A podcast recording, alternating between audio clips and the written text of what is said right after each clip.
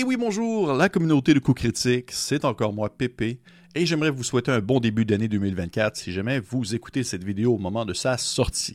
Aujourd'hui, j'ai le plaisir de vous parler d'un jeu de rôle francophone, le Dirty System, dont j'ai reçu une copie digitale de la part d'une des co-créatrices et co-conceptrices du jeu, Lino Major Zero. Lino Major Zero qui est une rôliste avec laquelle j'ai eu l'occasion d'échanger lors d'un montée de niveau. Si jamais vous euh, n'avez pas écouté cet échange, cette rencontre, et eh bien, je vous conseille fortement d'aller jeter un coup d'œil. Je vais mettre le lien vers celle-ci dans la description de cette vidéo. Mais aujourd'hui, je, ne suis pas là pour vous parler spécifiquement de Lino Major Zero, mais plutôt de sa bête, de sa, co-construction qu'elle a fait avec monsieur Cédric Scheilel. Pour vrai, Cédric, je suis désolé si je massacre ton nom de famille, c'est vraiment involontaire. Comme on dit au Québec, je te débaptise. Cédric, qui d'ailleurs s'est occupé du graphisme et de la maquette du jeu en question. Côté thème, qu'est-ce qu'on retrouve? Bien, vous allez voir, c'est assez court pour cette section, puisque en soi, le thème du Dirty System est plus représenté par son concept plutôt que par un univers étoffé. On nous propose ainsi de concevoir des histoires qui vont mettre l'accent sur l'atmosphère, la narration, l'interprétation, en limitant le plus possible les interruptions techniques, des histoires d'horreur intenses, dramatiques, romanesques. Voilà ce que vous pouvez faire avec le jeu. Et à partir de là, ben, c'est vous qui décidez pas mal ce que vous faites. C'est une boîte à outils une boîte à outils qui va mettre une manière de jouer de l'avant plus qu'un univers ou un contexte préétabli. Côté mécanique, c'est plus à cet endroit qu'on retrouve la chair autour de l'os et pas juste un peu. Élément que je trouve intéressant, c'est que le Dirty System se divise en deux sous-systèmes qui peuvent être utilisés indépendamment l'un de l'autre selon vos besoins et votre partie. Il y a le Dirty System to the Bone, qui est une version épurée, minimaliste, immersive, du Dirty System qui, présente, qui est présenté en fait en deux pages avec tous les outils nécessaires pour des parties fluides et presque sans utilisation de dés. Et il y a le Dirty System in the Flesh qui est une version enrichie de la version To the Bone qui offre plus d'options, qui inclut une gestion de réserve basée sur des enjeux dans l'histoire, de la collaboration, du roleplay, un système de conflit qui est versatile et des exemples sur lesquels vous pouvez vous baser pour vos propres expériences. Pour que ça soit clair, même si les terminologies sont en anglais, le jeu est en français, je voulais au moins le préciser. On va commencer avec la version épurée du système, le to the bone. Dans cette manière de faire, un personnage est défini par son style, son historique ainsi que son attache, c'est-à-dire sa motivation personnelle à avancer vers l'avant. Il possède un profil qui lui permet de définir ce que représente son activité principale du moment. Est-ce qu'il est un, journaliste ou est-ce qu'il est un scientifique? Et à sa création, un personnage doit départir 35 points parmi une liste d'aptitudes assez générales allant d'affronter à ressentir. Chaque aptitude est graduée sur une échelle allant de 1 à 7. Lorsqu'un personnage se retrouve face à un danger, il doit relever un défi. Pour relever un défi, il faut comparer le score de son aptitude du personnage, l'aptitude du personnage qu'il va utiliser, avec le niveau de difficulté de la situation actuelle. Ça peut être un défi facile, c'est-à-dire 4, un défi moyen 6, un défi difficile 8 ou un défi très difficile 10. Si le niveau de l'aptitude du personnage est plus élevé que le niveau du défi, l'action est réussie. Toutefois, différents facteurs peuvent permettre au personnage d'avoir des bonus circonstanciels sur le niveau actuel de son attribut. Une scène bien jouée, un avantage octroyé par une pièce d'équipement ou encore un profil qui expliquerait pourquoi le défi serait plus facile à relever.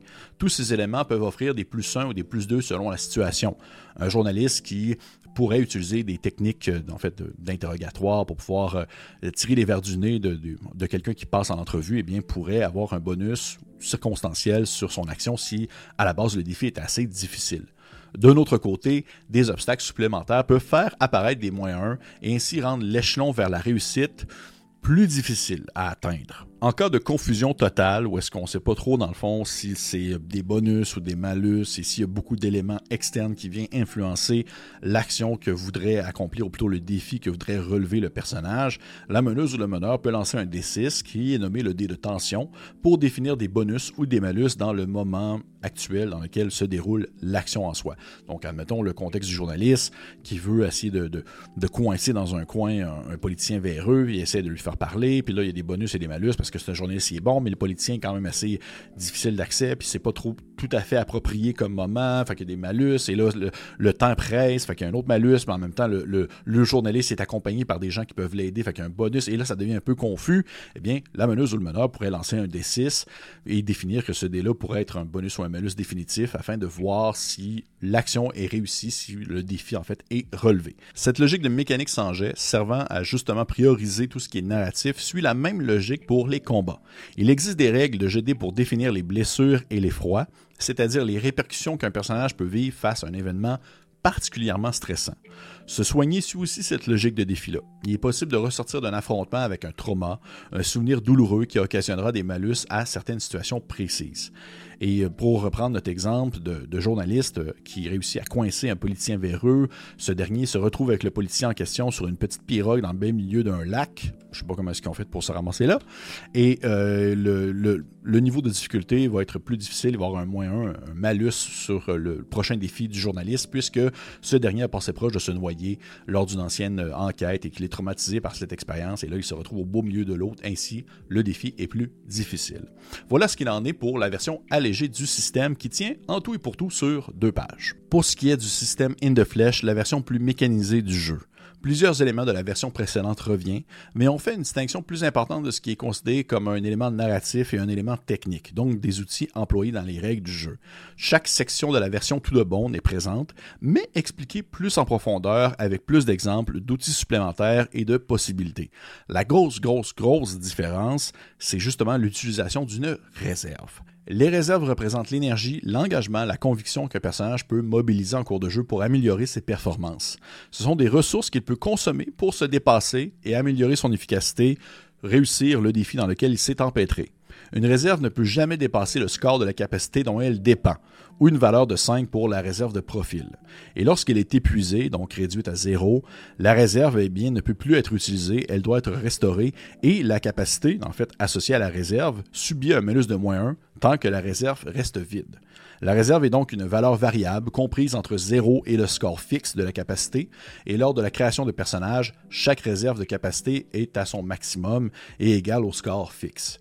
Et lors d'une action, un personnage peut ainsi puiser un point dans la capacité principale, c'est-à-dire celle utilisée pour le défi, plus un point dans une capacité secondaire, mais qui a un lien dans la situation, pour ainsi avoir un bonus de plus 2 et atteindre le seuil de difficulté, si possible, réussir en fait le, le défi devant lequel le personnage se retrouve. Et pour donner un exemple, j'aime beaucoup l'exemple qu'il donne dans le, livre. Il parle d'un personnage qui se nomme Mescan, qui fuit les sbires d'un redoutable baron. Et euh, en fait, le, personnage doit réussir un défi de franchir qui est de difficulté 7. Mais euh, en fait, le score de franchir de ce pauvre Mescan est malheureusement à 5. Il dépense un point de réserve de franchir. Il en avait 3, il passe à 2, et un point d'endurée, c'est-à-dire la capacité secondaire qui peut être utilisée dans le contexte actuel. Il obtient ainsi un niveau de 7, le niveau de difficulté. Il réussit à, relever le défi, mais il a lourdement puisé dans ses ressources. Dans sa version enrichie, on retrouve également des échelons, des états de blessures des personnages, autant physiques que mentales, ainsi qu'une liste d'états prédéfinis qui peuvent venir influencer le jeu et ses règles, comme par exemple l'état électrocuté, qui empêche un personnage d'agir pendant deux tours. Il existe d'autres particularités ici et là, d'autres spécificités, mais je vous conseille de vous procurer le livre si vous souhaitez connaître l'ensemble des règles. Ça va vous permettre en fait de découvrir la, la richesse que propose le Dirty System. Côté visuel, le livre de base, donc l'ensemble des règles, se résume au strict minimum mais je ne dis pas ça de manière péjorative. Au contraire, on va à l'essentiel, mais l'essentiel est bien fait. La mise en page est claire, il y a un, effet de deux couleurs tout le long du document, c'est vraiment très bien présenté avec des belles colonnes. Toutefois, je vais, je vais, en, je vais y revenir plus tard, mais il y a des aventures préécrites qui sont déjà disponibles pour le Dirty System qui carburent avec le, avec le fonctionnement du Dirty System et ceux-ci possèdent des images, des illustrations, des dessins, des collages, bref, tout le nécessaire pour avoir un support visuel un peu plus complet. Pour ma critique personnelle, je vais le dire d'emblée, je ne pensais pas que j'allais autant apprécier ma lecture du jeu. Je ne crois pas que le Dirty System est pour n'importe qui, pour n'importe quel public. Définitivement, il y a un côté ultra narratif qui est assez particulier. Il y a un parti pris en ce sens. Je pense que les rôlistes un peu plus conservateurs vont peut-être se sentir hors de leur zone de confort, un peu trop en dehors de leur zone de confort, bien que ce soit le type d'expérimentation que j'aime euh, prioriser, que j'aime encourager. Moi-même, je ne ferai pas n'importe quel type de partie avec le, le, Dirty System et aussi, ce l'est mentionné dans l'ouvrage, c'est pour certains types de parties un peu plus horrifiques d'ambiance romanesque. Toutefois, c'est là que je mets mon chapeau de gars bien positif. J'ai vraiment, vraiment beaucoup apprécié ma lecture. Je me rends compte que pour beaucoup de parties de one-shot d'ambiance, souvent horrifiques, que je fais, que je vais animer, j'ai l'habitude de prioriser l'échange avant le lancer de dés et il m'arrive parfois de passer une heure de jeu, une heure complète sans faire lancer aucun dé. Disons que l'option de placer des niveaux de difficulté et de voir en échange ce que mon interlocuteur peut me proposer pour me faire comprendre, me convaincre euh, que l'utilisation d'un outil, que l'utilisation d'un talent ou autre chose peut lui permettre d'atteindre le niveau de difficulté qui lui permet de se dépasser, de relever le défi. Je trouve ça intéressant. Mais voilà qu'on se retrouve avec deux versions. Il y a la version épurée, version plus élargie. La version plus élargie peut faire lancer des dés à certaines occasions, que ce soit pour mesurer justement le niveau d'une blessure ou encore des effets associés à l'effroi. Et je dois avouer que, très, humblement, ça reste très personnel, j'ai une certaine préférence pour la version très minimaliste du système, vraiment le tout de bone, celle qui tient euh, sur deux pages. À vouloir vivre une expérience qui euh, ne demande que peu d'interactions mécaniques, je préfère utiliser celle qui ne demande que très peu de mise en action avec des jets de dés, des, échelles de résultats pour des blessures et d'autres spécificités. Je préfère m'approprier quelque chose de ultra minimaliste comme le tout de bone et le jouer un peu à ma manière plutôt que de me pencher sur le euh, in the flesh. Je dis pas que je n'apprécie pas la version plus complexe, mais pour une expérience d'un soir ou même de quelques soirs, de quelques parties, j'irais vraiment avec ce qui m'a semblé encore plus clé en main, c'est-à-dire le tout de bon. Je présume que c'est une question de préférence personnelle, bien entendu, concernant le niveau d'implication d'un système lorsque vient le temps de jouer du narratif, mais dans mon cas, à moi, je suis beaucoup plus d'une école d'un extrême à l'autre. Donc, d'un côté très extrême, j'irai avec le tout de bon, et de l'autre côté, j'irai avec le jeu le plus crunchy, mais le plus désagréable en même temps. Donc, c'est un gars qui va dans les extrêmes. Toutefois, il y a un aspect très important que j'apprécie énormément dans la version In the Flesh et que je dois mentionner. Il s'agit en fait de l'utilisation des capacités comme réserve pour réussir ce qu'on désire accomplir. Les capacités, les caractéristiques si on veut, ont une réserve qui leur est associée et on peut dépenser des points à mesure que la partie avance améliorer nos chances de réussite. Comme je l'ai mentionné tout à l'heure, lorsqu'une réserve est vide, on est épuisé dans cette capacité et elle-même, en fait, la capacité en soi est diminuée d'un point. C'est J'apprécie beaucoup ça. J'aime vraiment beaucoup ça parce que je vois ça comme un peu, je vois ça comme du gambling. Alors que la joueuse ou le joueur demeure maître de sa réserve, il est le seul décidant sur comment celle-ci doit être, comment celle-ci doit être dépensée et la vider trop rapidement pour mener, peut mener à des problématiques futures, tout comme prendre trop de précautions peut aussi apporter de nombreux problèmes. Donc ça, c'est vraiment une mécanique que j'apprécie et qui peut faire écho à d'autres dépenses, d'autres mécaniques de dépenses de caractéristiques que j'utilise dans d'autres jeux. Je pense que ma seule retenue se trouve dans ma capacité à donner des niveaux de difficulté selon des situations spontanées. Je suis un maître de jeu qui joue beaucoup ces temps-ci à des jeux qui sont plus orientés vers des seuils de difficulté prédéfinis plutôt que changeants ou différents selon les circonstances. Je pense à des jeux comme Black Sword Hack ou Horreur Liminale où pour réussir une action, le personnage doit simplement avoir un jet en dessous d'un seuil de caractéristiques avec un D20. En tant que maître de jeu, je n'ai pas à prendre de décision sur un seuil changeant pour accomplir une action, sinon de potentiellement donner un avantage ou un désavantage selon la situation. Ainsi, je pense que ça me prendrait peut-être quelques coups de pratique pour bien évaluer ce que représente un personnage dans le jeu euh, en matière de capacité et de possibilités par rapport à, par rapport à moi-même, comment est-ce que j'interprète le tout. Et en tant que maître de jeu, évaluer des niveaux de difficulté que je dois jauger selon les situations. J'ai un peu peur d'offrir beaucoup d'extrêmes, trop facile ou trop difficile, alors que le personnage ne possède pas une panoplie infinie de propriétés ou de hasard pour lui offrir une chance d'accomplir une action. Il faut bien maîtriser, je crois, les échelles de difficulté qui vont entre 2 facile à très difficile 10 pour pouvoir mettre en scène des séries de situations qui seront conséquences les unes aux autres. Mais voilà, je dis ça justement, la réserve est là pour permettre de pallier un peu à cette difficulté-là. Et je suis persuadé, je suis persuadé qu'avec un peu de pratique, tu finis par développer tes habitudes communes, ce que tu considères comme difficile ou moyen pour relever un défi. Encore une fois, je dis ça, je ne considère pas ça comme un défaut, loin de là, mais je crois que ça demande une certaine remise en contexte avec quelques pratiques pour assurer un roulement équilibré, je dirais. Au final, j'aime beaucoup, beaucoup, beaucoup euh, le Dirty System. Je trouve ça différent, je trouve ça ingénieux, original, modulable. Parce que oui, je me vois moi-même incorporer des mécaniques maison pour assurer quelques petites règles annexes, mais en soi, je trouve que c'est vraiment intéressant. Un système de jeu qui concorde vraiment avec ce que, ce que j'aime offrir, et aussi un système de jeu qui concorde vraiment avec ce que le jeu propose. C'est très clair dès le début ce que le jeu veut nous mettre entre les mains, c'est pas du tout un mensonge, c'est-à-dire un système conçu pour soutenir discrètement l'histoire, et non l'encombrer en misant sur l'atmosphère, la narration, l'interprétation, en limitant les interruptions techniques. C'est exactement ce que propose, ce que le jeu propose à ma lecture, et je trouvais que c'était vraiment très bien exploité, très bien présenté.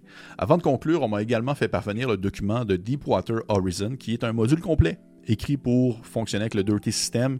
C'est un scénario euh, de jeu de rôle contemporain au, cours duquel les personnages doivent survivre à une terrible catastrophe pétrolière et se retrouvent embarqués dans l'horreur d'une guerre occulte entre des divinités invisibles à leurs yeux ignorants. Le scénario prend place durant les événements tragiques de la catastrophe de Deepwater Horizon, une plateforme pétrolière colossale ayant sombré dans un terrifiant incendie le 20 avril 2010. C'est une durée d'environ 8 à 10 heures avec quatre personnages pré-tirés qui sont directement impliqués dans l'intrigue du scénario. J'ai pas encore tout analysé le produit, mais je dois dire que ce genre de supplément tombe très bien pour voir en action la manière dont le système est utilisé, comment est-ce qu'il peut être euh, mis de l'avant. L'intérieur est aussi vraiment beau, alors que je mentionnais tout à l'heure que le livre de base est très minimaliste sur son approche. Dans Deepwater Horizon, eh bien là, tout est en couleur, avec des belles illustrations, il y a du collage, le tout est divisé en deux colonnes. C'est vraiment très cool, j'aime beaucoup. Donc, si ça vous branche, d'essayer quelque chose de différent, qui sort des sentiers battus, qui vous propose d'expérimenter le jeu de rôle d'une manière un peu plus excentrique que ce que vous faites habituellement, jetez un coup d'œil à ce que fait la Dirty Crew et le Dirty System et autres modules associés. Pour ma part, j'ai beaucoup, beaucoup aimé ça. Ça relie les aventures horrifiques avec un système léger, chose que j'aime énormément. Et tous les liens menant aux différentes plateformes associées au jeu sont disponibles dans la description de la vidéo. Encore une fois, je vous encourage de liker, partager, commenter. On veut commencer cette nouvelle année du bon pied. Merci encore beaucoup pour vos, euh, vos, encouragements et, tout ce que vous pouvez nous donner euh, au courant d'une seule et même année 2023 a été assez marquante à ce niveau et je suis persuadé que 2024 le sera tout autant. Merci encore pour le jeu, euh, Major Zero. C'était très cool. Et pour les autres, on se dit à la prochaine.